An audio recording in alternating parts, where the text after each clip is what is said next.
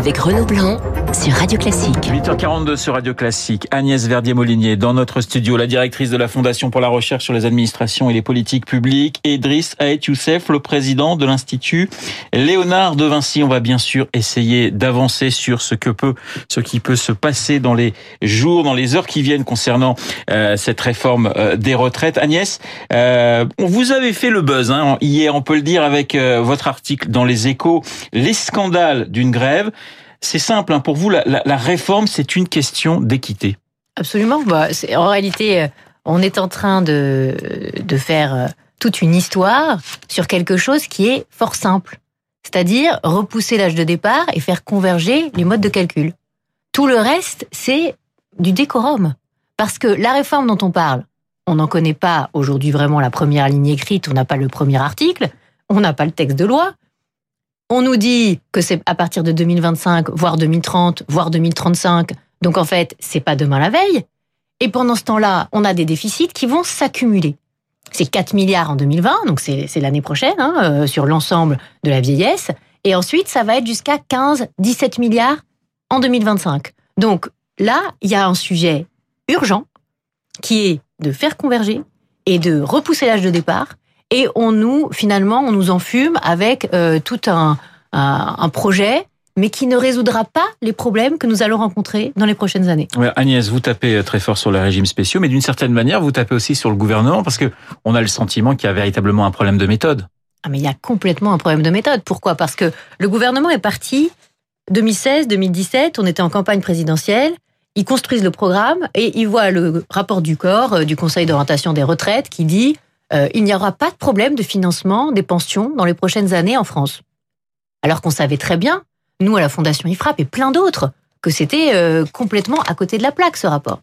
Donc ils prennent ce rapport comme une sorte de bible en disant bah en réalité le sujet c'est l'équité, c'est euh, un système par points unique, etc. Mais on s'engage à conserver l'âge à 62 ans. Mais c'est impossible. En réalité, euh, il suffisait de regarder les comptes, de, de, faire un peu de projection euh, pour se rendre compte que, que tout ça, ça reposait finalement sur du sable. Donc euh, oui, la méthode du gouvernement est, est mauvaise. Pourquoi? Parce qu'aujourd'hui, bah, c'est vrai qu'on n'a pas de texte. Hein. Alors, d'une certaine manière, c'est c'est pas acceptable d'avoir, et c'est ce que je dis dans le papier des Échos, c'est pas acceptable d'avoir une grève quand on n'a pas de texte en face. Parce que, alors, qu'est-ce qui va se passer quand on aura un texte? On est vraiment dans une situation euh, qui est, qui est complètement ubuesque. Et, euh, et finalement, le gouvernement n'assume pas totalement qu'il faut repousser l'âge et n'assume pas non plus finalement son principe d'équité initial, qui était le, fondement de sa, proposition, puisqu'il nous dit, en gros, euh, certains vont converger plus vite que d'autres. Mais alors attends, ça veut dire quoi? Ça veut dire que ceux qui payent déjà, c'est-à-dire pour 8 milliards d'euros pour combler les déficits des régimes spéciaux avec les impôts, et qui ont, eux, des pensions moins favorables, moins finalement calculées sur des modes de calcul euh, beaucoup moins généreux, eh bien, ceux-là, on va encore leur demander d'être, de, de passer à la caisse. Driss, on, on, parlait dans la presse ce matin d'une réforme simple mais qui devient illisible. Est-ce que vous partagez ce sentiment de pas mal d'éditorialistes? Euh, Absolument, parce que au-delà de la méthode, il y a aussi les éléments de, il y a aussi les éléments de langage. C'est-à-dire que quand on fait une réforme, il faut la poser d'un point de vue politique. Et là, on, on, voit bien que pour prendre deux exemples, on voit bien que euh, la réforme, elle est mal emmanchée. Au-delà de la clause du grand-père dont on a sorti, puis ensuite très très vite enterré, il y a deux éléments, moi, qui m'ont un petit peu interpellé. C'est d'abord le terme privilège. Quand le gouvernement parle de privilège, les organisations syndicales, et je pense que de ce point de vue, elles ont un peu raison, elles parlent d'acquis. Donc là, quand on pose une réforme, on dit, mais attendez, c'est les privilèges des, des, uns contre les autres. Je pense que là, euh, quand on veut poser des éléments de langage politique, on le pose pas comme ça.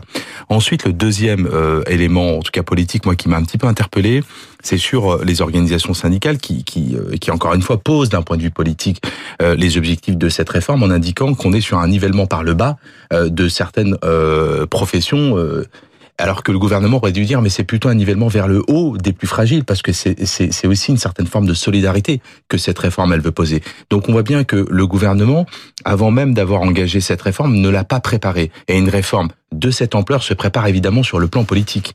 Édouard Philippe doit s'exprimer en milieu de semaine prochaine. Ça sera pour vous déterminant, Driss? Bah, je, je pense que euh, oui et non, parce qu'on verra ce qu'il annoncera d'une part, mais que d'autre part, la dynamique, elle est lancée, et que maintenant, on voit bien que euh, les membres du gouvernement, ainsi que les parlementaires très mobilisés maintenant depuis quelques jours sur les plateaux télé, n'ont pas réussi finalement, d'après ce que je peux lire ce matin euh, chez vos confrères éditorialistes, n'ont pas réussi à, n'ont pas convaincu finalement les Français du bien fondé de cette réforme. Mais maintenant, il faut pouvoir l'assumer politiquement, c'est-à-dire que évidemment qu'elle ne fait pas l'unanimité, mais on ne le fait pas pour qu'elle fasse l'unanimité, on fait pour une certaine forme de solidarité, et en particulier pour les plus fragiles.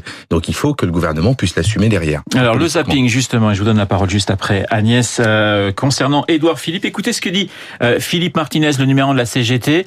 Eh bien, il estime que le Premier ministre doit prendre la parole très très vite, dès aujourd'hui. Euh, avec ce qui s'est passé hier, il n'y a pas besoin de réfléchir ou en tout cas de d'attendre aussi aussi longtemps. Et puis il faut des réponses claires parce que. Alors attendez, sur le timing, vous dites c'est tard. Vous aimeriez qu'il sorte du bois quand? Aujourd'hui. Ah, dès aujourd'hui. Et on a vu Monsieur Delevoye encore mardi. On lui a parlé de pénibilité, par exemple. Ils ont toutes les cartes en main. Ça fait 23 réunions qu'on fait avec eux. Donc qu'ils s'expriment. Parce que vous voyez, euh, ce qui pose aussi problème, c'est qu'à chaque fois qu'un ministre parle, il dit autre chose que celui qui a parlé avant. Alors justement, on va écouter un ministre, Agnès Buzyn. Elle était sur euh, Europe 1. On l'écoute.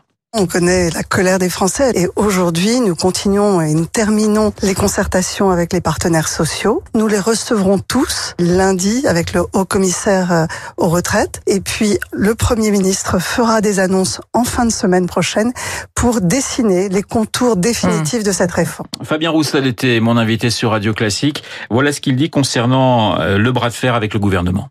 Je souhaite que le gouvernement cesse le bras de fer, qu'il retire sa réforme et qu'il ouvre de vraies négociations. Bloquer le pays, c'est pas euh, mon souhait. Il faut aujourd'hui que l'on sorte de cette situation par le haut en faisant une grève. en faisant une réforme en ouvrant des négociations permettant une réforme des retraites où il n'y aurait pas d'allongement de cotisation, pas de travail plus longtemps et une meilleure pension pour tous. Driss, vous vouliez dire? Oui, c'est, c'est, on, on, sent bien que c'est, c'est, il y a, y a, quand même presque là euh, un point de blocage, mais comme l'a dit euh, la ministre de la Santé, c'est, c'est l'annonce finalement à fin de semaine prochaine et elle a bien employé le terme définitif, c'est-à-dire que c'est une annonce qui, ne, qui, qui fera l'objet effectivement derrière de la loi et qui ne bougera pas, et ça va être au gouvernement de l'assumer avec effectivement un mouvement qui, est, euh, qui va probablement se, se s'accentuer pour pouvoir se durcir. Il faut que politiquement ce gouvernement l'assume. Justement, vous pensez, Agnès Verdier-Molinier, que le, le, gouvernement, pour vous, hein, manque, manque de courage? Bah, Aujourd'hui, il manque de clarté. De clarté. C'est clair. Ouais. Et, et il n'assume pas une chose euh, fondamentale, c'est qu'on va pas pouvoir rester à 62 ans. Mm. Voilà, ça c'est impossible. Donc à partir du moment où ils n'ont pas posé ce postulat de manière très claire, en disant si on bouge pas l'âge, soit on va être obligé de geler les pensions de ceux qui sont actuellement retraités, comme on le fait déjà. Hein voilà, on le fait déjà pour les pensions les plus élevées, et en réalité, on, ces dernières années, plus ou moins on s'est posé la question tous les ans. Est-ce qu'on gèle, est-ce qu'on gèle pas, etc. Pourquoi? Pas par, pas par plaisir. Parce que finalement, les gouvernements se retrouvent face à des, des problèmes de financement euh, très très tendus mmh. et ils n'ont que cette solution-là parce qu'ils agissent dans l'urgence. Donc, si on veut pérenniser les pensions, en réalité, les syndicats devraient défiler dans la rue, ils devraient bloquer pour justement pour l'inverse, mmh. pour repousser l'âge. C'est ça que qu'ils n'expliquent pas, enfin finalement, et, et, et c'est pour ça qu'on a des syndicats qui sont absolument euh, désarmants de euh, finalement d'égoïsme parce qu'ils ne pensent qu'à la situation actuelle de euh, le, leur Cela étant, quand on parle de retraite, Agnès, on commence par regarder déjà sa propre euh, fiche de paye, on fait sa propre simulation et on, est content ou pas content parce qu'on sait bien qu'il y aura des perdants et des gagnants dans cette attendez, réforme. Là, on est sûr d'une chose, oui. c'est que si on fait rien, il y aura des perdants chez les retraités parce qu'on va geler leur pension, il y aura des perdants chez les actifs parce qu'on va augmenter leur taux de cotisation. Voilà. Donc soit les uns vont perdre en pouvoir d'achat, c'est les retraités, soit les autres vont perdre en salaire, c'est les actifs. Et puis peut-être qu'il y aura les deux. Voilà. Donc, si on dit pas ça aux Français, en réalité, on leur explique pas le, le schéma global du mmh. sujet. Et si on dit pas, vous pouvez plus partir à 52 ans ou à 55 ou à 57 ans quand vous êtes à SNCF ou RATP parce que maintenant c'est pas finançable et que soit vous, soit vous acceptez de surcotiser et vous restez dans votre système à vous avec des pensions beaucoup beaucoup plus élevées mais le jour aussi où il y aura la concurrence, etc., bah, comme par hasard, hein, SNCF, ils embauchent pas des gens statutaires mmh. pour aller bosser dans les pays dans lesquels ils se développent, pour aller faire des nouvelles lignes de, de TGV euh, euh, mmh. dans les pays étrangers. Hein. Mmh. Donc là, il y a, y a un sujet, hein, c'est le sujet euh, finalement de notre avenir commun. Soit on, on veut vraiment un système de pension qui est pérenne, soit on- euh, et c'est finalement la réforme, on repousse l'âge et on, on a des, des modes de calcul qui sont identiques. Bah, soit on le veut pas, mais derrière, en réalité, euh, ceux qui, qui- ceux qui bloquent aujourd'hui sont les fossoyeurs des futures retraites. Driss, Oui, euh, je, suis- je suis complètement d'accord avec ce qui vient d'être dit. Et, et, et, euh, pour prolonger, hier, ce n'était pas que la manifestation euh, pour la préservation de certains acquis. On a bien vu que ce seront euh, aussi une convergence hier euh, des personnels des hôpitaux, des policiers, des pompiers qui aussi souffrent aujourd'hui euh, de fait d'une tension euh, très très importante au sein de leur service.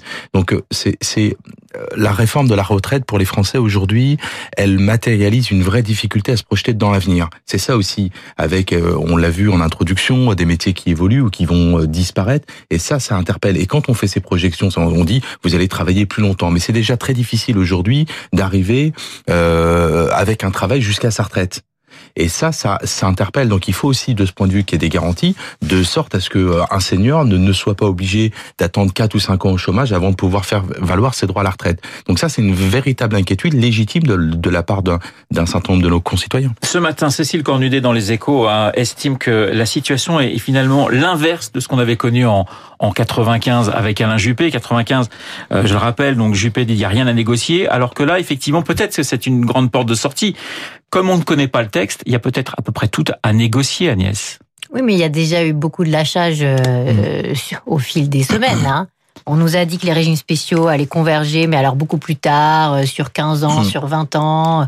Euh, on nous a sorti effectivement la clause du grand-père en nous disant, mais en fait, ce serait potentiellement ceux qui n'ont toujours pas encore le droit de vote aujourd'hui, euh, qui sont au collège, en gros, hein, ouais, ouais. qui, qui seraient concernés par la réforme. Mais attendez, là encore, on plane. Hein. Enfin, je, je, je sais, je sais pas euh, dans quel monde euh, vivent euh, ceux qui sont en train de nous dire que ça va être ceux qui sont nés en 2005 ou 2006 qui seront concernés. D'ici là, ils vont faire comment pour financer? Et c'est ça tout le, le, le, le- la sorte de dichotomie qui s'est créée dans, dans, ce, dans, dans ce débat, parce que en fait, il n'y a pas une réforme des retraites, il y a deux réformes des retraites. Il y a la réforme par, par point, et on ne sait pas quand elle va arriver, et à la limite, c'est pas le sujet principal. Voilà. Et ça, c'est du, du marketing politique. C'est un truc pour dire, bah moi, je fais pas une, une politique de gauche, je fais pas une politique de droite, je fais un truc au milieu. Ça s'appelle la réforme par points. C'est un peu suédois, c'est un peu scandinave, c'est sympa, euh, euh, ça se passe bien, c'est facile à faire. Voilà. Mais ça, c'est du marketing. Et puis ensuite, il y a le dur. C'est-à-dire, euh, ah bah oui, bah à l'année prochaine, c'est 4 milliards de déficit, l'année d'après, c'est 7, 8, euh, 9, 10, 15. Et là, comment on va faire, les gars? Bah, Il faut Mm. équilibrer. Parce que sinon, euh, on, on va pas pouvoir payer les pensions. Donc, s'il faut équilibrer, ben, il faut repousser les trimestres, etc. Le, le paradoxe total, c'est que nos syndicats, la CFDT en, en tête, ils ont signé en 2015 un accord sur Agir Carco, c'est-à-dire sur les Mhm. complémentaires du régime général, qui dit qu'il y a un âge pivot à 63 ans. Donc depuis Ouais. cette année-là, depuis 2019, les gens du secteur privé qui partent à la retraite, s'ils partent avant 63 ans, Mhm. ils ont un malus sur leur pension.